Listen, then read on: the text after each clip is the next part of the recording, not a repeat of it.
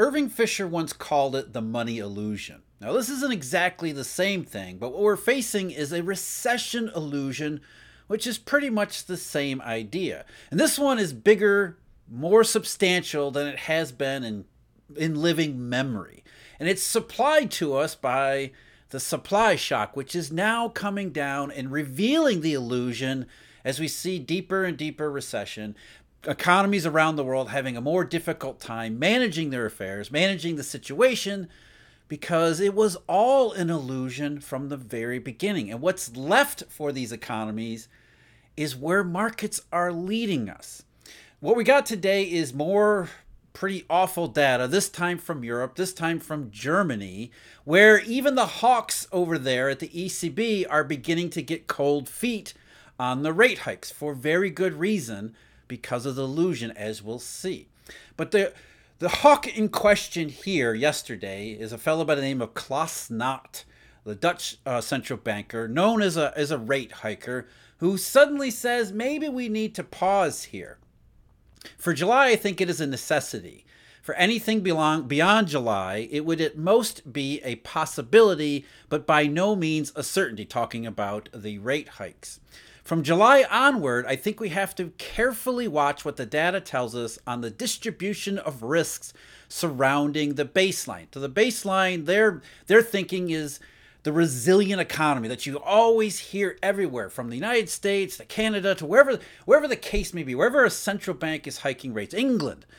They talk about a resilient economy and inflation risk. Yet at the same time, there's that queasy feeling that maybe it's a lot worse than we think it is. And what we think is inflation and what we think are inflation risks, maybe there's something else. As Bloomberg writes about Mr. Knot's uh, comments, this month's policy announcement from the ECB may contain more clues on where borrowing costs are headed. While some members of the governing council have said hikes may need to persist into the fall to bring down underlying inflation, others worry about the 20 nation Eurozone economy, which is battling to exit recession. Like US Treasuries, European bond markets, in particular the German bond market, they are not buying this resilient economy narrative. In fact, they're biding their time for the time when the recession illusion is finally revealed, when economies have to normalize to a very different set of baseline circumstances than economists have had you believe.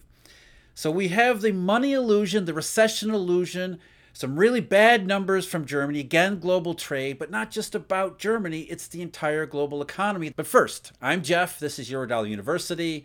Thank you very much for joining me. If you're interested, Eurodollar University, we have memberships available where we have exclusive content that talks about what the monetary system looks like, what it is, what a reserve currency is supposed to do, and why isn't the current monetary system, the eurodollar, doing what it's supposed to do, what we need it to be doing.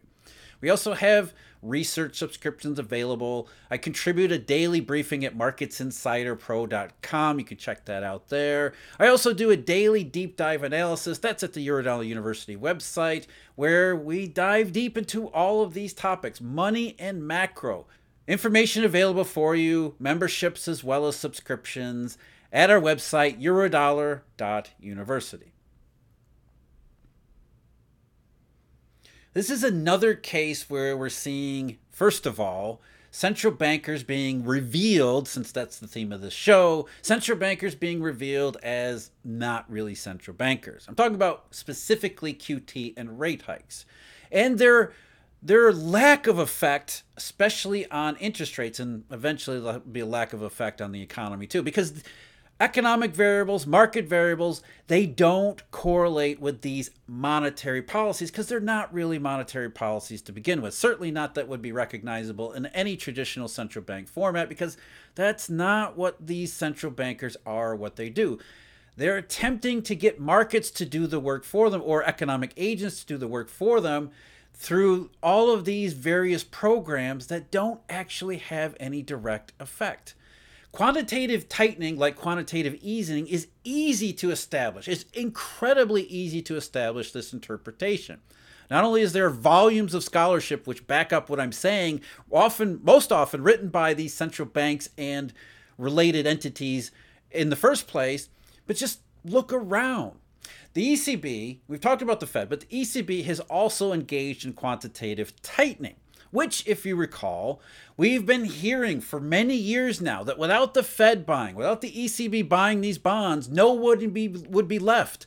The bond market in Europe or the United States or wherever it would be completely disa- a complete disaster.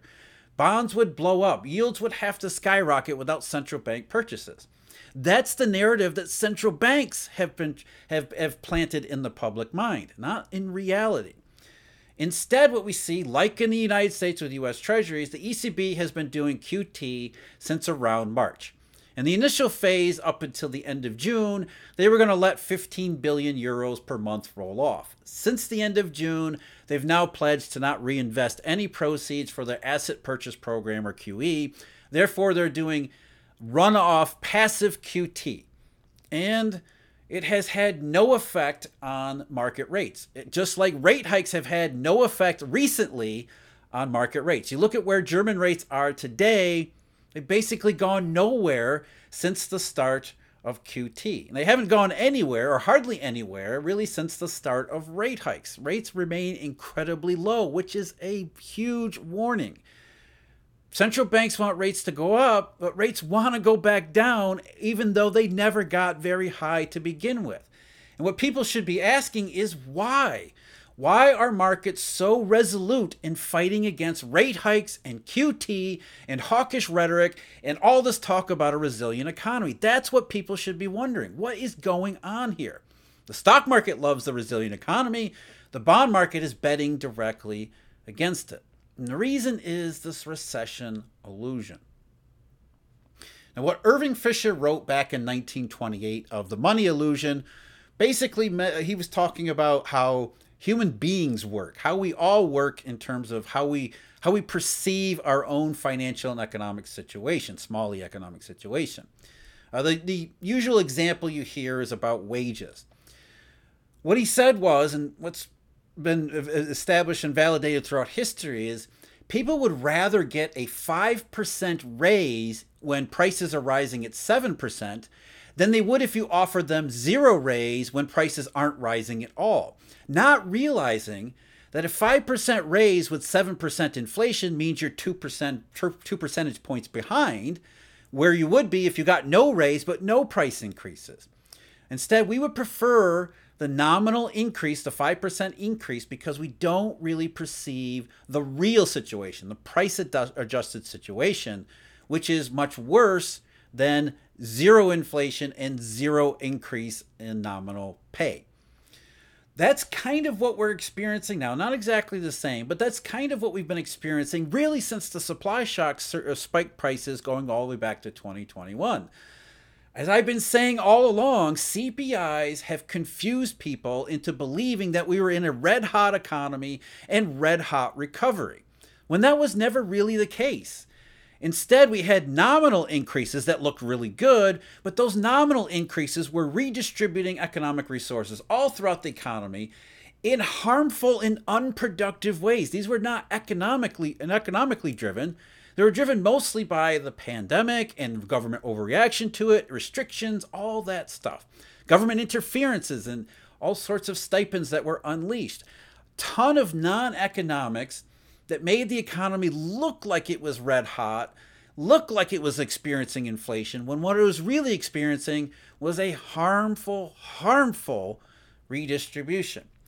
That's the illusion. And the illusion is being revealed, and it's the, the illusion that has been uncovered by by these low bond rates, these low yields around the world, not just in one jurisdiction or another, but everywhere. Now that they're now uh, not just low but hugely inverted, telling us what to expect as this illusion comes apart. A perfect example, a really, I mean, a really perfect example of what I'm talking about is found in Germany. Latest numbers they got exports and imports into and out of Germany for the month of May. These are not seasonally adjusted, which means we get not just the, the exports and imports by euro value, we get them by dollar value. We won't talk about them here, but we also get volume numbers, which are incredibly helpful in uncovering this illusion that I'm talking about. On the import side, you look at German imports, just in euro values And you see, you look at the chart here, what you see is that imports absolutely surged from the middle of 2021. Again, the illusion. It looks like Germany's economy was absolutely booming. Look at all the material that is going into Germany. And Germany, since it's such an industrial powerhouse and a nexus for all the different parts of the global economy, we can assume, or it seemed reasonable to assume, that Germany's booming economy had something to do with the rest of the economy. Now, that assumption, Germany, Germany's central role in the global economy, that's true, but the boom never was. So you look at nominal values of imports, red hot economy, they've cooled down a little bit in uh, 2023, late 2022 into 2023. So you think that's not really a big deal. In fact, with nominal values of imports relatively high, historically speaking, or certainly where they were before the uh, 2021 supply shock, you end up like the ECB or any economist or anybody on mainstream financial media saying the economy looks resilient because it's only come down a little. We need more rate hikes and more QT. But then, but then you look at the import values by not value, by volume. And the illusion comes right at you. Just to give an example, in May 2022, just to put some numbers on this, import values were up 35% year over year compared to May 2021. Again, that looked like red hot. But already by then, import volumes, according to the German government, were down 8.3%, and they've only gotten much, much worse since then. Import volumes into Germany aren't resilient, nowhere near red hot. They have utterly collapsed. They're down at 2008 levels. And by 2008 levels, I don't mean the same rates of decline as in 2008. I mean the same levels, the same actual amount of material going into Germany in 2023 as during the worst parts of the Great Recession. 15 years ago, 14 years ago, 2008 and 2009. Germany's economy isn't hot, booming, or resilient. It is in utterly awful shape. But we don't see that because the nominal values have been so divorced. As I said, it what it's not just about Germany. Germany is a central hub in the global trade economy. And who are Germany's two biggest customers? Their two biggest export markets are well, up until last year for 7 years running, it was China. China had overtaken the United States for Germany's biggest partner title. However, given the Chinese economy struggles for the last couple years, which, as we'll see, are not really about the pandemic or the pandemic politics of zero COVID. The United States has reclaimed the crown just barely from the Chinese, not that it's any consolation to the Germans. Again, you see the exact same thing. You look at it by value, not volume, by value, and it looks like yeah, everything's the U.S. demand is really is really hot for German products, especially in 2021, 2022. It's cooled off only a little bit because, you know, just like Jay Powell says in the, in the United States for the Federal Reserve, he needs to do more rate hikes because the economy here is resilient. And by euro values of exports from Germany to to the United States, it seems like that's the case. But then once again, you pull the rug out from you you reveal the illusion by looking at the volume numbers and what you see is that volumes are much weaker than the values. US demand for German goods isn't nearly as robust as the values make it seem, and that volume in 2023 has fallen back to as low as it had been in 2017 or even 2015. So, Germany is exporting the amount of goods to the United States as it had five years ago, eight years ago, and in a couple cases, maybe even further back. That's not a robust economy for Germany or the United States. It shows the US economy is struggling too. We're paying more to get a lot less. That's not just a problem for us, it's also a problem for Germany because as we can't pay more for less and we continue to ex- import less from Germany, there's less for Germany to do especially as fewer euros are coming in for the fewer amount of goods going out. China is China's the illusion for China is much much worse. Much much worse. Because what you see from the nominal values from uh, German exports into China, euro values, they start, I mean, you, you don't even see the lockdown. You don't really see the pandemic at all. It's as if China's economy is held up really, really well throughout 2021 into 2022. And there's some modest weakening again by nominal value in 2020, late 2022 into 2023. So yeah, the reopening didn't do much, but gee, by God, it looks like China's demand for German goods has held up regardless. So a little cooling off doesn't seem to be all that out of line. But then you put up you pull up the volume numbers and you think, "Holy crap. This is a completely different picture." Germany is yes, the, the euro values are relatively stable, but by volume, they have absolutely collapsed. That's consistent with the narrative we keep hearing about China's economy, if not even worse. Chinese demand for German goods has absolutely fallen off. How bad? It's fallen off to the point where it's back to where it was in 2010, over a decade ago. Germany is shipping its two largest customers far fewer goods than you would expect for a resilient economy that needs more effort from central banks, assuming central banks actually did something with their rate hikes in QT. So the Chinese, and not only do we see it in volume terms in China and the United States, what we also see is that in 2023, they're moving, accelerating to the downside in both both terms. Volumes continue to fall off, but now nominal values are coming down too, which means the recession is accelerating. At the same time, the illusion is being revealed because the economy, the global economy, not just in trade, we have to normalize to an equilibrium.